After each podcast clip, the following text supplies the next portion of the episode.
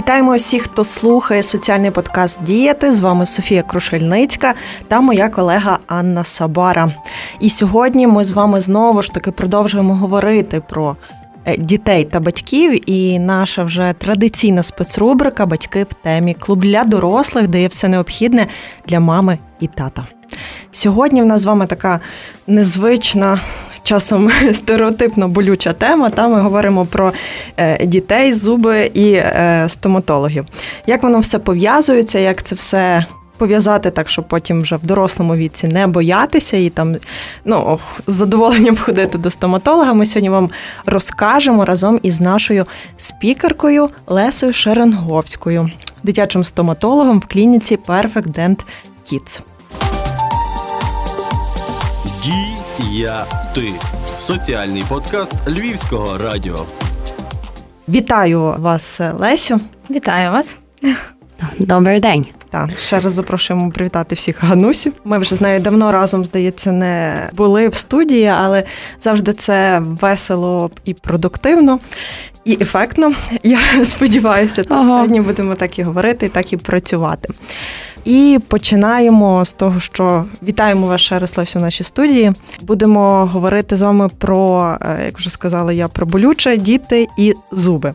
І почнемо, напевно, з того такого найпростішого і найскладнішого. Перші роки життя дитини.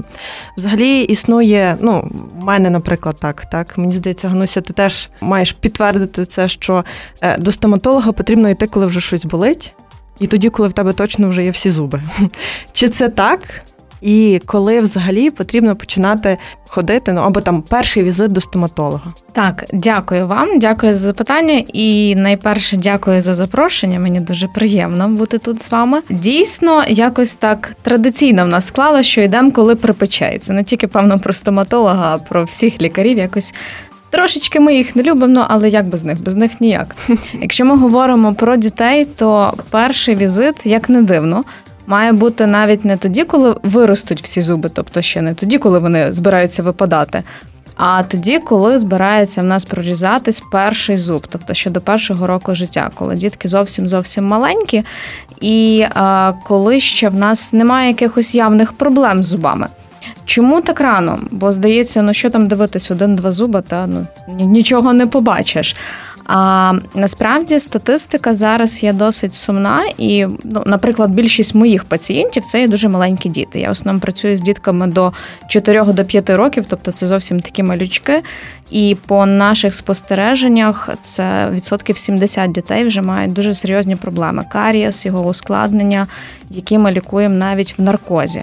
Саме тому, тобто загальне знечулення повністю, коли дитина спить.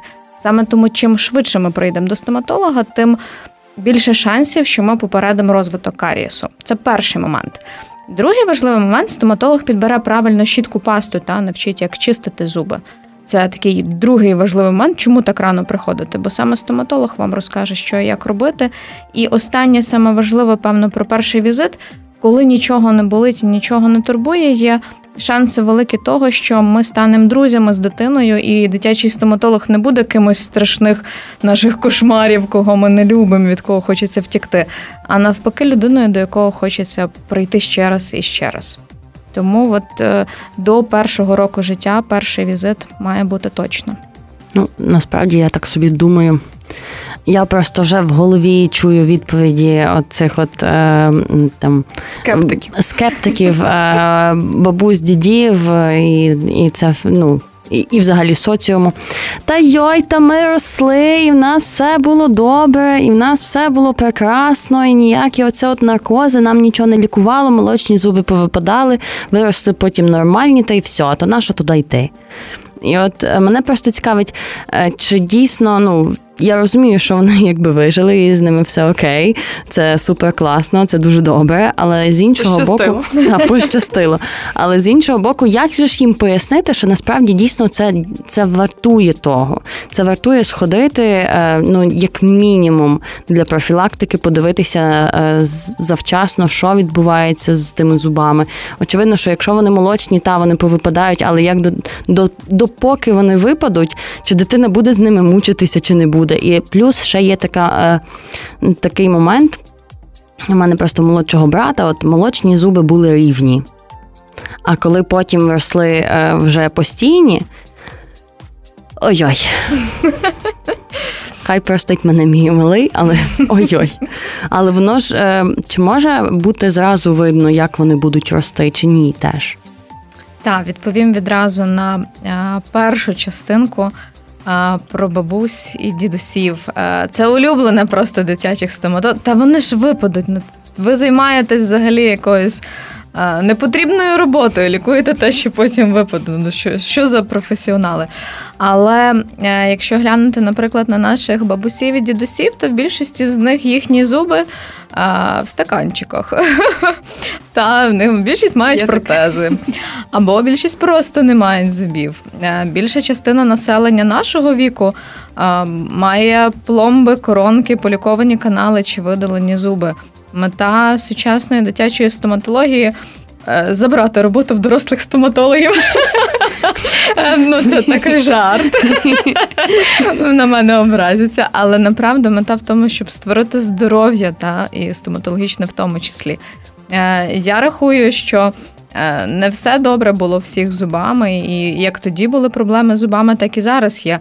Зараз частково, можливо, діти більше хворіють, а в міру того, що вони вживають е, більше продуктів, які мають більше вуглеводів. Все ж таки, навіть в нашому дитинстві, ну принаймні такої кількості солодощів в нас не було, такої кількості штучних там пюре, сумішей також не було. Все ж таки було інше харчування, частково інша екологія. Ну і трішечки інший імунітет. Тобто дітки зараз частіше хворіють. Ми могли, мені здається, зранку до ночі бігати на вулиці, всі в калюжах і в чому завгодно, і ми майже не хворіли. Діти зараз все ж таки, на жаль, хворіють частіше. І знову ж таки, воно впливає і на стан зубів теж. Тобто, десь. А, в тому вони можуть бути вправі, що в них були трішки кращі зуби, можливо. Тобто в цьому десь є доля істини. А щодо прикусу, абсолютно так можна виявити вже навіть з року з півтора тенденцію до розвитку поганого каріусу та чи якогось неправильного. І є цілий комплекс вправ, міогімнастики, які ще навіть дітей в два, ну в два ні, бо ще досить маленькі, десь в три роки вже можна починати робити, щоб попередити от ці якісь криві зуби, брекети і то все решта. Блін, це ж скільки можна потім зекономити на брекетах? Так. Це ж геніально. Це можливо. На, на всьому, на лікуванні, на брекет, на імплантах. То,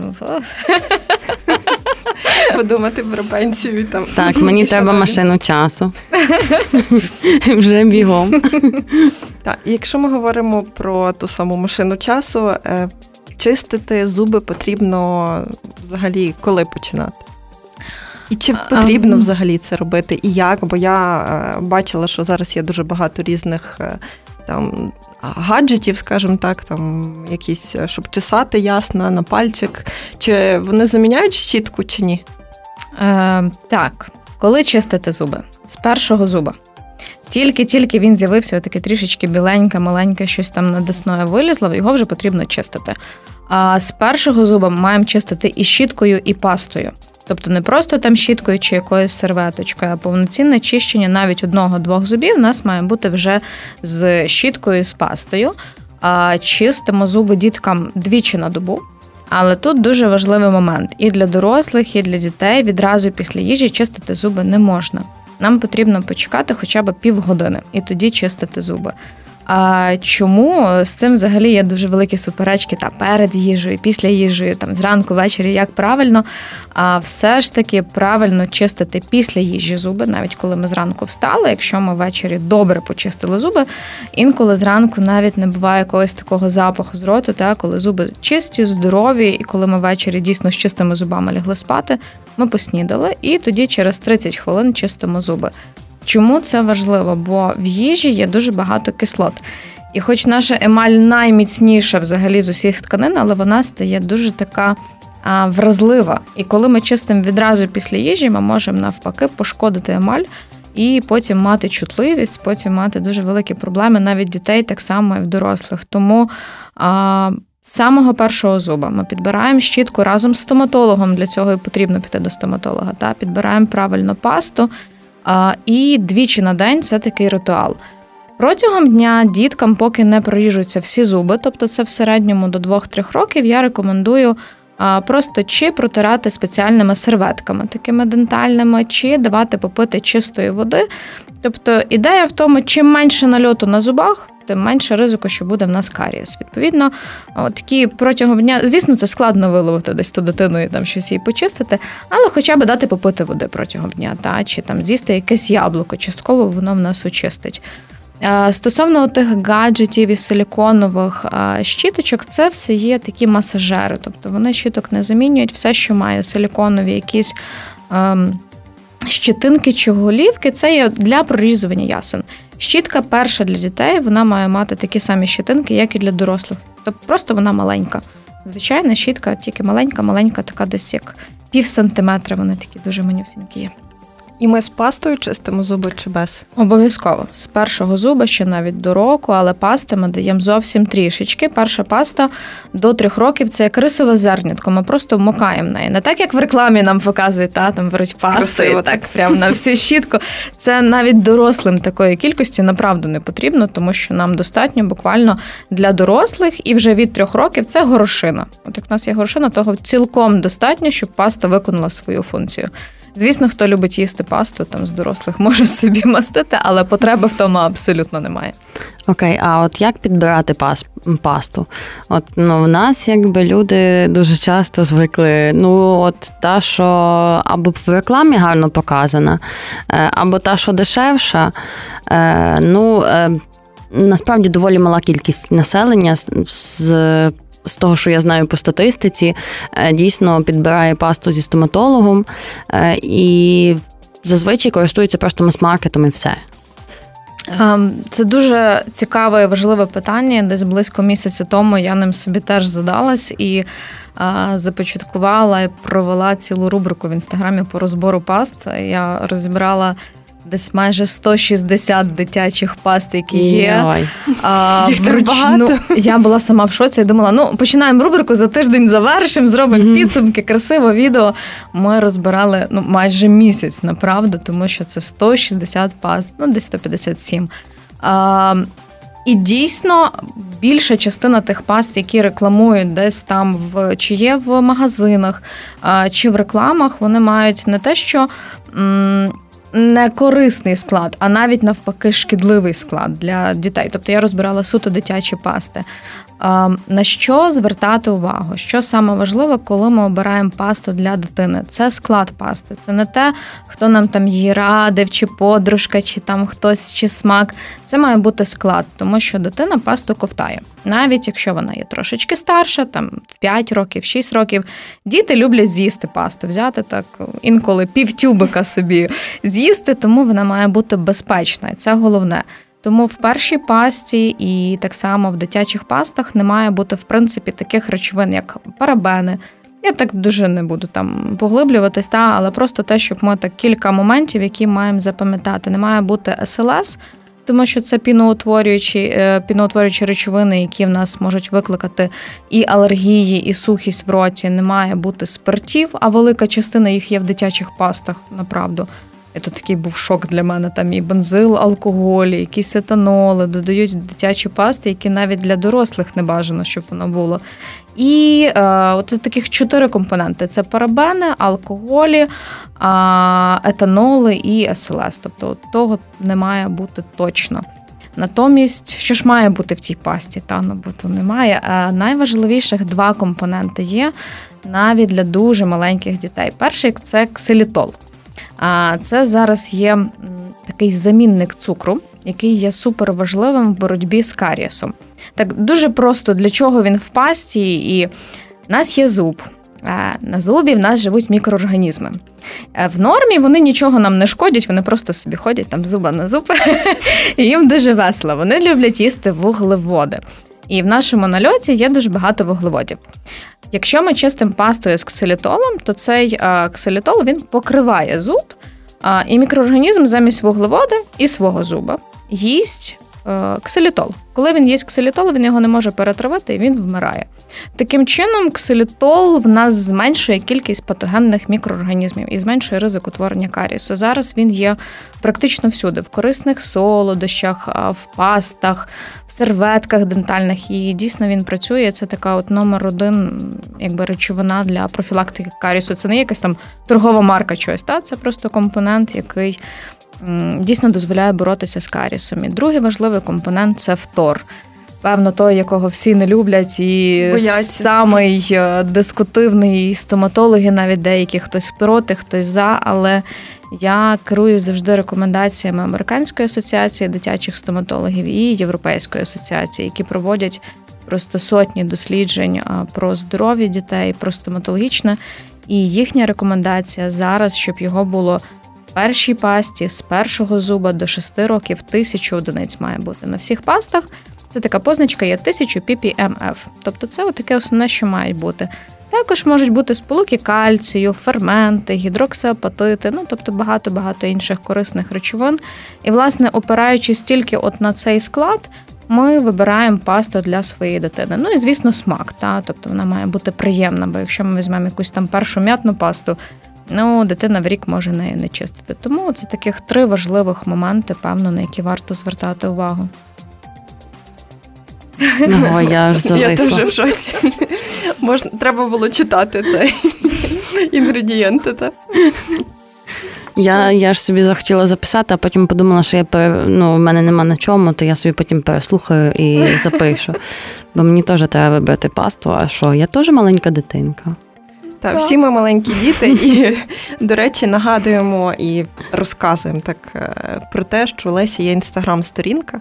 Ви можете туди забігти, і там, до речі, я теж сама бачила і читала це якраз огляд паст, і думала, як це взагалі можливо зробити їх, і не думала, що їх так багато. Тому е, радимо вам туди забігти після нашого вже подкасту і послухати все те, чого ми не встигнемо тут. Але я сподіваюся, що ми таки встигнемо багато всього. От і ми вже так десь зачепили цю тему каріс. Та і е, я думала, наприклад, теж, що це вже е, зазвичай є проблема там старших дітей, хай буде.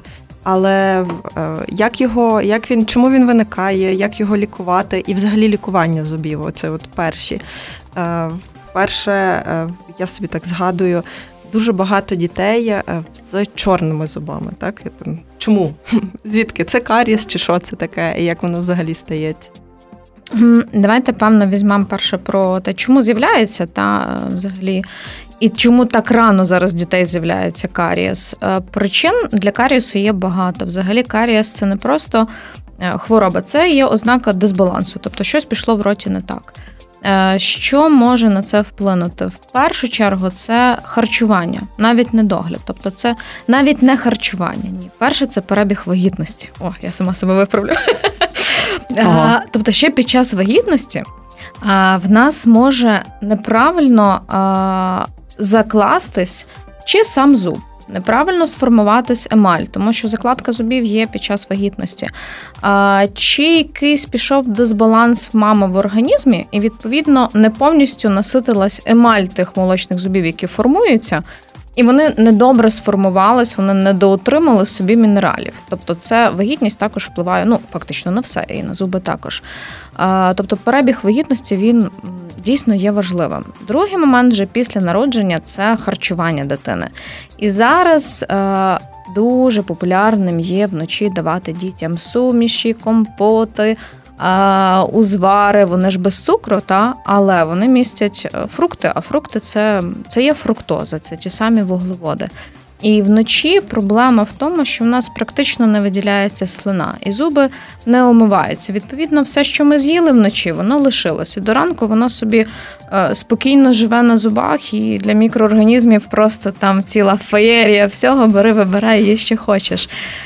І найбільші проблеми утворюються вночі. І зараз дуже популярні різні пюре, каші, які не завжди є корисні, направду. Тобто, це більше все ж таки питання до педіатрів, певно, та розбір е, харчування, але харчування дитини впливає дуже. Третій момент це гігієна і знову ж таки неправильно підібрана паста. Тобто якась така дрібниця, неправильно підібрана щітка. чи десь ми недобре вичистили зуби, лишився наліт, і тому утворюється карієс. А і ще такий момент, який завжди ем, для всіх є дивним, але він е, дуже, на жаль, так. Ну, не те, що несприятливо, негативно впливає на стан в ротовій порожнині, це коли дитина вночі дихає ротом. Тобто така мила ніби звичка, коли дитина лежить, так цей ротик відкритий, правда, не так гарно виглядає, але це дуже і дуже погано, тому що ми маємо дихати носом, а ротова порожнина вона є ізольована, вона має бути закрита. Коли дитина дихає ротом, у нас вона осушується, знову ж таки, немає слини, і в нас зуби не не омиваються слиною. І в таких дітей дуже-дуже є високий ризик для того, щоб утворився карієс. Саме тому так багато дітей зараз мають і якісь проблеми з прикусом, і проблеми власне з зубами. А грудне вигодовування воно впливає, чи це а, позитивно чи негативно? Чи взагалі ніяк? Грудне вигодовування може стати супутнім фактором, коли є присутні якісь з тих факторів. Саме по собі молоко, навпаки, по останніх дослідженнях містить ферменти, які захищають зуби. Та, але думати про те, що якщо ми годуємо дитину грудьми, то ми можемо не чистити, бо вони є захищені, це неправильно. Тобто тут не потрібно кидатися в крайність. У мене дуже багато є матусь, які кажуть, ну можна грудному годуванні, навіщо чистити зуби? Ну то як? Ну ну треба, треба чистити. Ну дійсно так. З досвіду, з практики такі є. Зараз, взагалі, останні рекомендації е, Всесвітньої Всесвітньої організації охорони здоров'я, що безпечним і корисним є годування дитини до двох років. А далі то вже ми мусимо дивитися по зубах. Саме по собі молоко, звісно, там є вуглеводи. Так, в ньому є вуглеводи, карієс є від вуглеводів. Тобто я не є прихильником довгого грудного вигодовлення, а, але й не є проти нього. Тобто я за розумні межі. Якщо ми можемо налагодити харчування, гарну гігієну, врегулювати якісь шкідливі звички, будь ласка, ми можемо годувати ну, стільки, скільки мамі і дитині це потрібно. Але якщо ми не можемо якісь інші моменти відкоригувати, ну тоді ми мусимо просто думати, обирати на сторону чого ми стаємо. Напевно, якось так. А тоді, вже після того, як ми виявили такий каріс, він є е, лікування. Так, е, все, що ми пам'ятаємо з дитинства, це пломби, е, якісь там буремашинки. І такі. Та ми ще тут перед цим згадували виривання зубів дверима. Ну всі це проходили, якісь нитки, там ще щось. Це страшне було. Так, Як зараз з цим взагалі живеться? І от знеболення ми теж говорили, чи воно е, допустиме для дитини? Бо я собі думаю, що напевно це дуже багато суперечок якраз викликає. Та суперечок багато. Розкажу перше, що поки до самого лікування, як взагалі відбувається зараз лікування а діток, діти дуже люблять ходити до стоматологів, до до класних стоматологів. У нас, наприклад, над над кріслом є величезний екран з мультиками. Діти приходять, у нас є маленькі дверця та феї. Вони в них постукали, двері відкрились, взяли подарунок. Поки ми лікуємо зуби, ми там дівчатам малюємо нігті, робимо якісь тату. Тобто ми максимально перетворюємо лікування на щось таке дуже дуже позитивне, щоб це не було. Це і в той момент, поки в нас там працює наші бормашини, ну бо вони шумлять, як і шуміли, насправді, можливо, трішечки тихіше. А ми створюємо таку трошки приємнішу атмосферу. Так? Якщо ми говоримо про саме лікування, а молочні зуби. Так само, як і постійні, вони можуть боліти.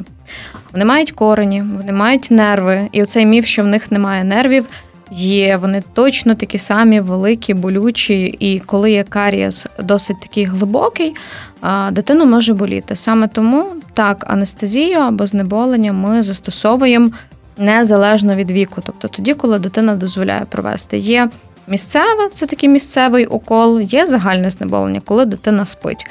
Е, що ми вибираємо по ситуації? Там ми дивимося по дитині, по об'єму роботи, е, по певних показах. Ну тобто, це ціла ціла може бути лекція на тему знеболення. Сучасні препарати вони є безпечні, вони розроблені для дітей. І ті суперечки, які були, вони більш були основані на тому лідокаїні, який колись використовували. Зараз це просто маса фармакологічна.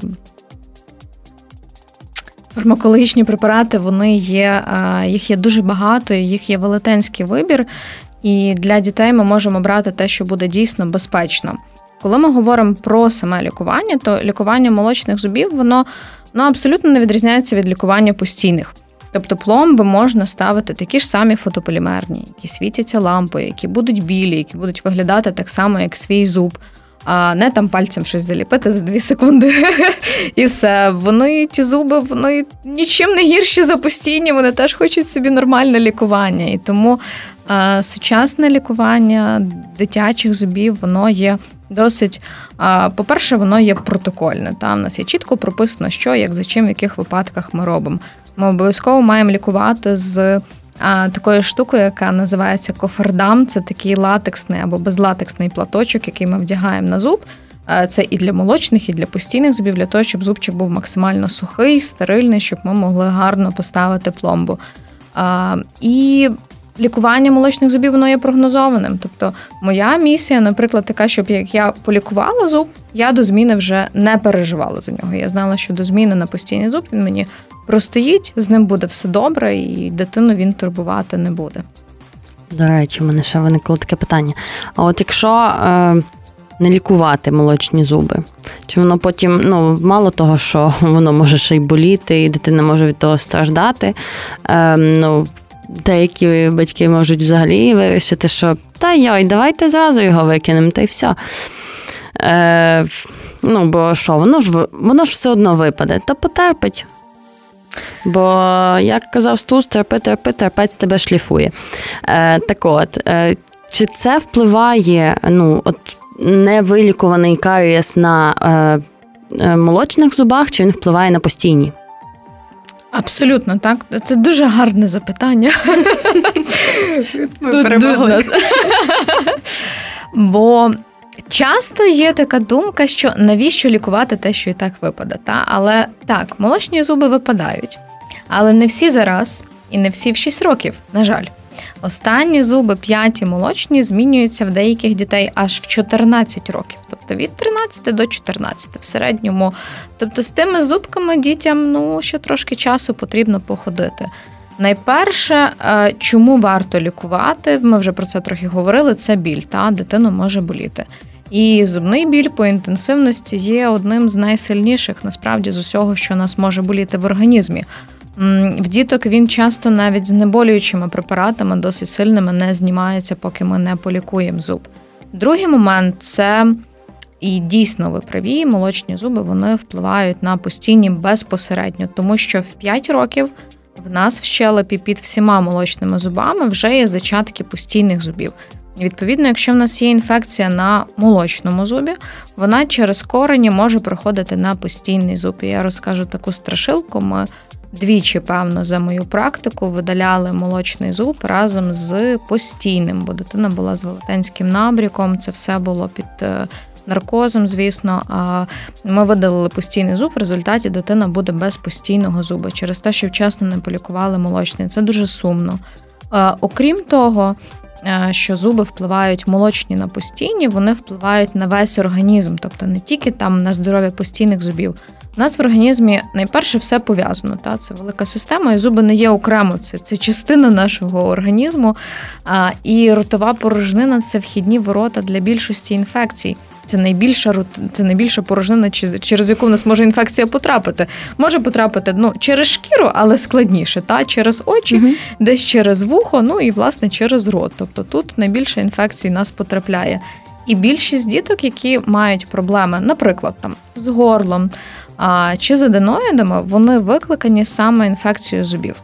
І коли ми проліковуємо зубки, дітей покращується ситуація з лор-хворобами.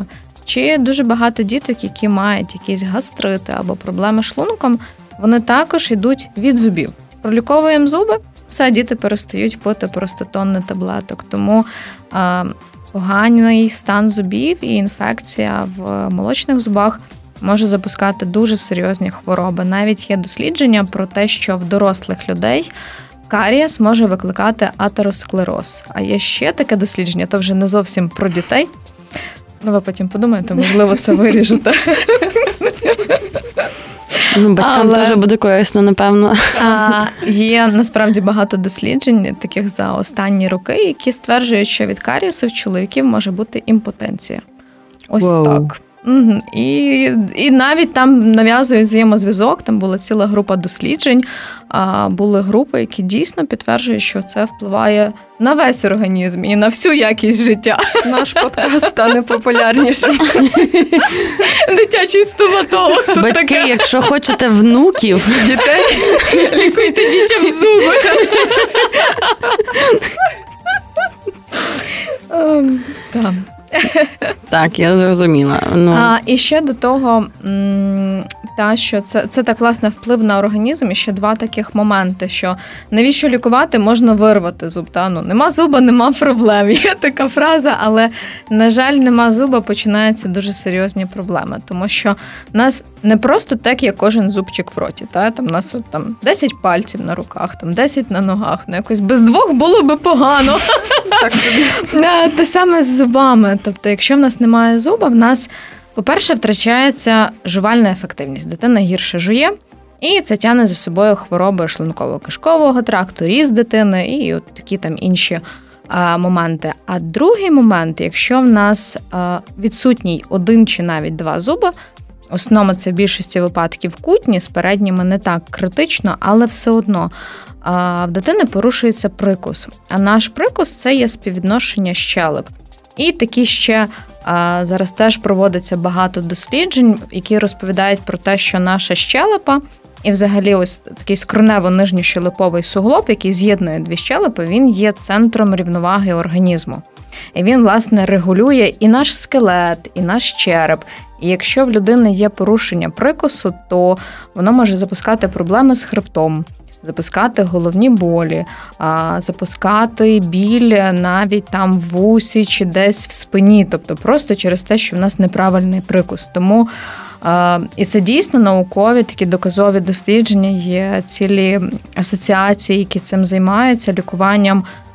Хребта паралельно з лікуванням прикусу. Тому видалити зуб, на жаль, це не буде вирішенням проблеми. Хоча бувають випадки, коли ну та ми змушені видаляти по показах. Тоді Тоді вже просто дитина є постійно на огляді в ортодонта е, і в інших спеціалістів. Так, я треба йти, шоці сижу. напевно. Починати лікувати. Тато сказ... тато казав, що хоче внуків, то я йому скажу, що добре, але будеш ходити з ним до стоматолога. З тим внуком чи внучкою, нехай. От.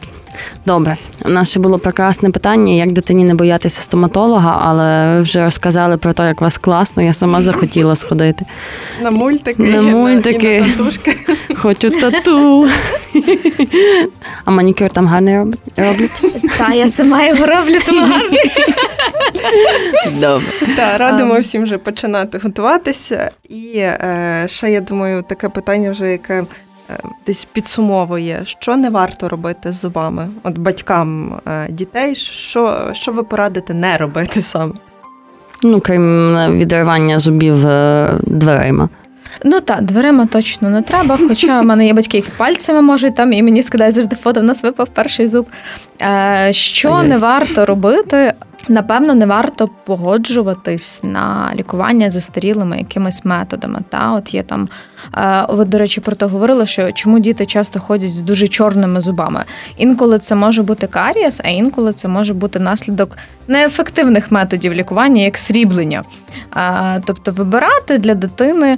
Сучасні методи якогось професійного стоматолога, та найперше е, відчути цю людину, тобто вона має в першу чергу імпонувати батькам, та якщо вам подобається.